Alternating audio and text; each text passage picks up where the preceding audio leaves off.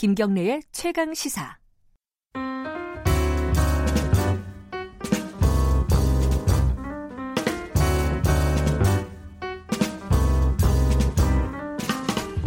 더 나은 미래를 위해 오늘의 정책을 고민하는 시간입니다. 김기식의 정책 이야기 식스센스 김기식 더 미래연구소 정책위원장 나와 계십니다. 안녕하세요. 예, 안녕하세요. 이 얘기 잠깐 하고 넘어가죠. 네. 그 이재용 삼성전자 부회장이 검찰 수사 심의 위원회 좀 낯선 건데 요거 네. 요거 해 달라고 지금 요청을 했습니다. 네. 이 어떻게 어떻게 바라봐야 돼? 시간 끌기 전략으로 봐야 되나요? 네, 일단은 이재용 부회장이 보기에도 네. 어, 검찰의 수, 기소가 임박했다. 음, 어, 그리고 기소되면 유죄를 피할 수 없고 음. 유죄를 받으면 실형을 피할 수 없다라고 하는 거를 안다고 봐야죠. 더군다나 어, 이 경영권 승계 목적의 분식회계가 사법 처리 수준에 들어가게 되면 똑같은 경영권 승계를 위해서 뇌물을 준 지금 파기함신 사건에서 이제 그 집행유예를 받기가 어렵다. 네. 이게 절박한 상황에 몰려 있다라고 하는 걸 스스로 인정한 거고요. 우리 김 기자가 얘기하신 대로 시간 끌기 하는 거죠. 이, 이 보, 신청하자마자 지금 일부 언론에서 뭐 어, 삼바 관련해서 무리한 수사였다, 아. 팩트가 없다 이러는데 저는 아무리 광고의 힘이 세기로서니 언론이 이럴 수 있나 싶은데요. 어쨌든 이렇게 언론을 통해서 삼성 수사에 대한 부적 여론을 계속 끌어올리고 또 한편에서는 뭐 최근에 하듯이 이제 삼성 반도체 투자 여러 번 계속 발표하고 예. 이러면서 소위 그 나라 경제를 위해서 이재용을 사법 처리해야 되냐 이런 음. 여론들을 계속 만들어낼 수 있는 시간을 끌려고 하는 측면이 있는 거죠. 근데 자, 저는 잘 이해가 안 되는 게 이게 판을 흔드는 거다. 뭐 네네. 이렇게 얘기를 하는데 아니 이렇게 해봤자 유죄가 무죄되고 무죄가 유죄되는 건 아니잖아요. 결국은 기소할 사안이면 기소하게 되는 거 아니에요? 이렇게 시간 예, 끌어봤죠. 저는 뭐 이, 이런 이제 이재용 회장 측의 승부수나 일부 네. 언론이나 또 일부 학자들이 제가 보기에는 뭐 어, 무리한 수사였다, 팩트 없다 그러는데 팩트가 없는데 증거를 왜 인멸해서 공장 바닥에 숨기겠어요? 거기서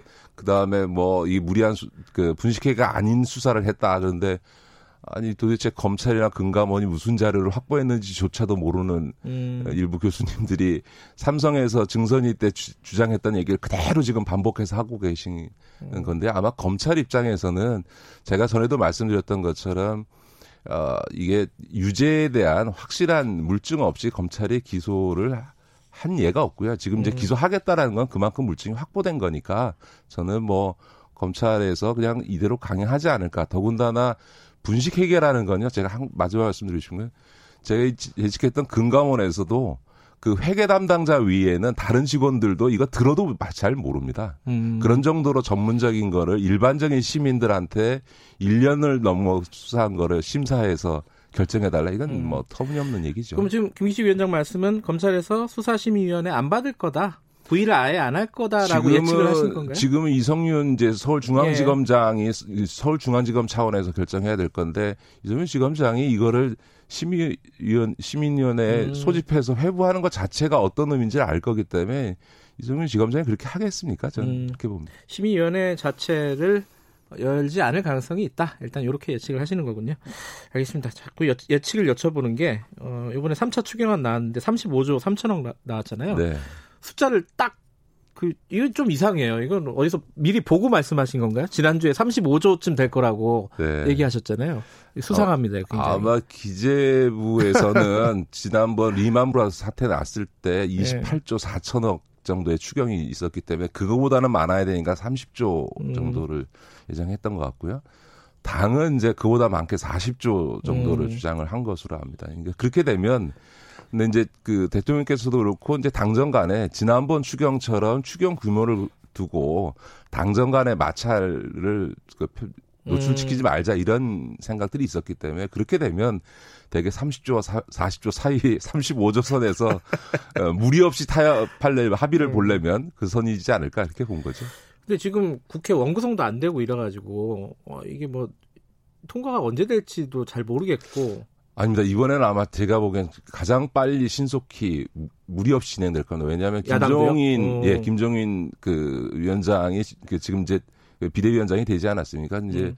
김정인 위원장은 좀 달라진 모습을 보이고 싶어 할 음. 거고요. 본인 스스로가 이 경제 위기 상황에서의 재정 역할론을 일관되게 수십 년 동안 주장해 왔던 사람이기 때문에 음흠. 추경 처리에 대해서 무슨 반대하거나 절차를 끌거나 이럴 가능성은 없어서 아마 제가 보기에는 역대 추경 처리 중에서 가장 원만하게 음. 신속하게 이루어지지 않을까 기대봅니다. 김정인 위원장 얘기 나온 김에 김정인 위원장이 최근에 많이 얘기하고 있는 사실 이제 공식적으로 막 이렇게 뭐 기본소득제 하자 이러지는 않았어요. 근데 여기저기 네. 흘러 나오는 얘기가 그렇기도 하고 본인이 항상 주장했던 부분이기도 해서 이제 기본소득제 얘기가 지금 공론화가 되고 있는데 이 어떻게 보십니까? 김정인 위원장이 생각하고 있는 기본소득제는 어떤 건지. 음. 아마 저는 언론이 좀 앞서가고 있는 것 같고요. 아, 김정인 음. 위원장이 아마 고심이 깊을 겁니다. 김정인 음. 위원장이 경제 전문가일 뿐만 아니라 보건복지 장관을 지낸 그 복지 전문가이기도 네. 한데요. 김정인 위원장이 잘 알 겁니다. 그러니까 지금 기본소득이라는 게 우파에서 주장할 때는 다양한 복지 제도를 통폐합해서 기본소득으로 단일화하면 네. 오히려 복지 비용을 줄일 수 있다 이런 측면에서 주장을 해온 건데 이제 복지 전문가 입장이었던 이제 김종인 위원장 입장에서 보면 이게 기본소득을 제대로 하게 되면 어, 기존의 독지제도를 통폐합해야 되고 그렇게 될 경우에는 오히려 뭐 국민기초생활보장법 대상자라든가 기초연금을 받으셨던 분들의 이런 어려운 분들한테는 오히려 전 국민을 대상으로 하다 보니까 음. 기본소득의 급여 수준이 나, 내려가게 되면 오히려 어려운 분들에게는 오히려 그 손해를 보게 되는 음흠, 이런 일이 벌어진다는 걸 김정일 위원장이 누구보다 잘 알거든요. 네. 이제, 이제 그러니까 그래도 나름 복지에 대한 소신이 있었던 분이 이거는 못하겠고 네. 그렇다고 기존의 복지제도를 다 그대로 두고 추가적으로 기본소득을 하자니 그거는 경제 전문가로서는 도저히 재정적으로 감당 가능하지 음. 않다고 보기 때문에 본인으로서는 아마 음. 이런 이 선택도 저 선택도 할 수 없다라고 하는 거를 잘 알고 있을 겁니다. 그러다 보니까 전 국민 기본소득이라고 하는 거는 이게 감당이 안 되고 그러다 보니 이제 그 소위 기존의 복지급여의 대상에서 빠져 있는 청년들을 대상으로 청년. 한 부분을 검토하고 음. 있는 게 음. 아닌가 이렇게 봅니다. 근데 청년들 관련해 가지고요. 예컨대 뭐 국민 취업 지원 제도 네, 뭐 이런 네, 것도 네. 하고 지금 이제 실행하고 있는 제도들이 네, 네 있잖아요. 뭐 비슷한 거 아닌가? 결과적으로는 이런 내용도 어떻게 어떻게 봐야 돼요? 그러니까 청년 기본소득이라는 것도 이제 그 쉬운 일이 아닙니다. 물론 이제 지금은 그 나이 드신 분들은 여러 가지 기초연금이라든가 음. 뭐 여러 가지 혜택을 받고 있잖아요. 네. 그다음에 이제 어 어린 아이들과 관련해서는 이제 아동 수당도 있고 예. 가끔 보육 지원이 있는데 이제 청년들의 경우는 일할 수 있으니까 가정복지제도에서 빠져 있는 반면에 지금은 취업이 안 되니까 음. 일을 못 하는 상황에서 복지급여는 없으니까 어려운 점이 있는 거죠. 그런데도 불구하고 이 청년들에 대해서 설계를 어떻게 할 거냐 기본소득을 음. 예를 들어서 연령대를 어떻게 할 거냐. 예를 들어 경기도처럼 24세 이러면 이게 로또가 되잖아요. 그러니까 이제 그럴 수 없고 그러면 예. 20세부터 29세까지만 한다고 하더라도 이게 굉장히 큰 규모고요. 더군다나 취업한 청년과 취업하지 않은 청년을 구분할 거냐. 음.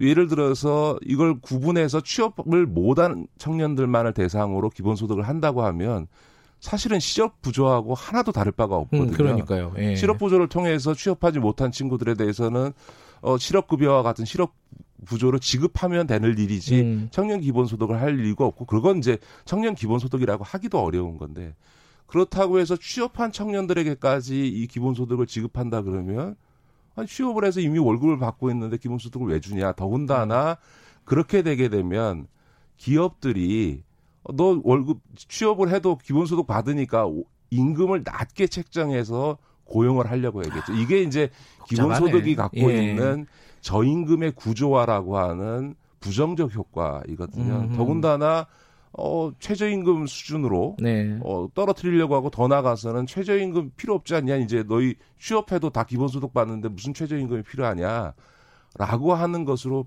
비화될 수 있기 때문에 그리고 아마 보수의 노림수에는 그런 게 숨어 있는 거죠. 그래서 음. 막상 우리가 생각하는 것처럼 청년 기본 소득이라도 하면 좋지 않냐라고 하지만 음흠. 그 청년 기본 소득조차도 굉장히 많은 어, 논점과 또 어, 취지와는 다른 부작용이 발생할 수 있다는 점을 충분히 고려해야 되는 거죠. 그러니까 김정인 위원장이 이 부분에 대한 기자들의 질문에 상당히 좀 조심스럽고 유보적인 답변들을 많이 했어요. 네, 뭐 네. 이게 실행이 쉽지가 않다, 재원 확보가 어렵다, 뭐 어, 기본소득에 국한해서 얘기한 건 아니다 이런 식으로 약간 그 이게 이해가 되네요. 예, 어렵다는 거네요 지금. 그렇죠. 김정은 위원장이 굉장히 자존심이 세신 분이고 예. 그 본인의 논리적 어떤 정합성, 일관성을 굉장히 중요시하는 음. 사람이기 때문에 섣불리 내놨다가 본인도 답변하기 어려운 아주 예리한 어쨌든 실증적 이론적 지적이 나오는 거를 굉장히 음. 자존심 상해야 할 겁니다. 그렇기 음. 때문에 아, 신중하게 검토할 수밖에 없을 거라고 음. 또 한편에서는 이, 이 지금 뭐 사실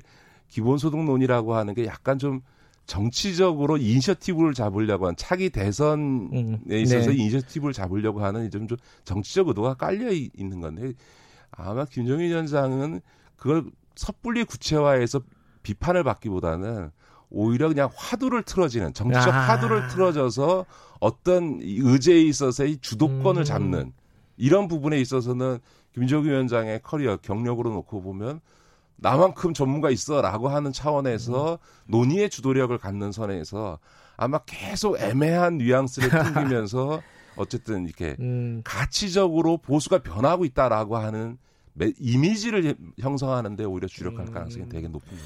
그렇군요. 그렇게 볼 수 있네요. 근데 이게 좀 연결된 얘기기도 하고 좀 결이 다른 얘기기도 합니다. 네. 그 재난 지원금 어 2차 지원금 줘야 된다. 이제 이재명 지사가 얘기를 했고 좀 전에 저희들이 김두관 의원이랑 전화 인터뷰를 했는데 김두관 의원도 2차 지원금 줘야 되는 거 아니냐. 지금 경기 상황을 네 보면 네. 이렇게 얘기를 했습니다.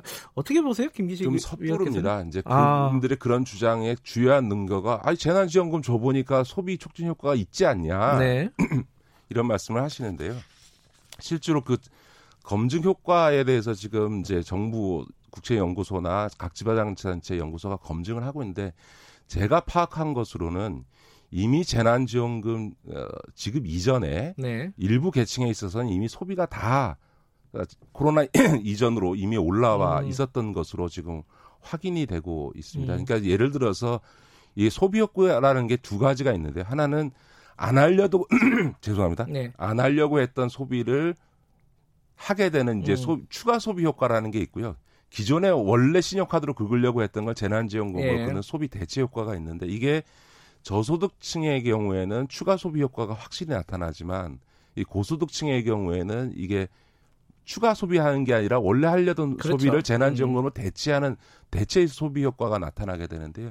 지금 이런 어떤 재난지원금의 어, 계층별 어, 소위 소비 촉진 효과가 어떠했는지를 객관적으로 검증하지 아, 않고 그냥 전 국민에게 소, 재난지원금 주니까 소비 촉진 효과가 나더라라고 하는 거는 굉장히 음, 섣부른 주장인 섣부르다? 거죠. 이거 음. 예를 들어서 실제로 검증해 보니까 예를 들어서 이제 최고 상위 네. 이거 8분위, 9분위, 10분위에 있어서는 대체 소비 효과밖에 없더라라고 음. 하면 차라리 재난지원금을 다시 주더라도 그거는 저소득층에게 집중해서 주는 음. 것이 오히려 소위 추가 소비 효과가 훨씬 극대화된다라고 음. 한다면 소비 진작 차원에서도 전 국민 지급이 아니라 소비 촉진 효과가 큰 음. 저소득 계층을 중심으로 주급하는 게 낫겠다라고 하는 객관적인 자료가 나오게 되거든요. 그러니까 음. 이런 이제 소위 지금 지급된 예. 재난지원금의 계층별 소비 촉진 효과를 분석한 뒤에야 이걸 논의할 수 있는 거죠. 아직 그 자료 데이터들은 안 쌓여 있죠. 왜냐하면 아직 쓸 기간이 남아 있잖아요. 그렇죠? 네. 예, 그걸 자료를 보고 실증적으로 분석을 해서 그 다음 스텝을 결정을 해야 된다라는 그렇죠. 말씀이시네요. 지금 이제 음. 3개월 동안 쓰게 돼 있지 않습니까? 예. 그렇기 때문에 재난지원금을 지급하기 이전에 그 소위 소비 패, 그와 네. 재난지급 지급 이후의 소비를 음. 한 3개월 3개월을 비교해 보면 그걸 계층별로 또 구분해 보면 대략 이 소비 촉진 효과가 나오게 되는 거기 때문에 적어도 2차 재난지원금 문제는 이걸 검증한 하반기 때좀 가서 검토할 문제다 이렇게 봅니다. 알겠습니다. 오늘 여기까지 듣죠. 고맙습니다. 네, 고맙습니다. 김기식 더미래연구소 정책위원장이었습니다. 지금 시각은 8시 44분입니다.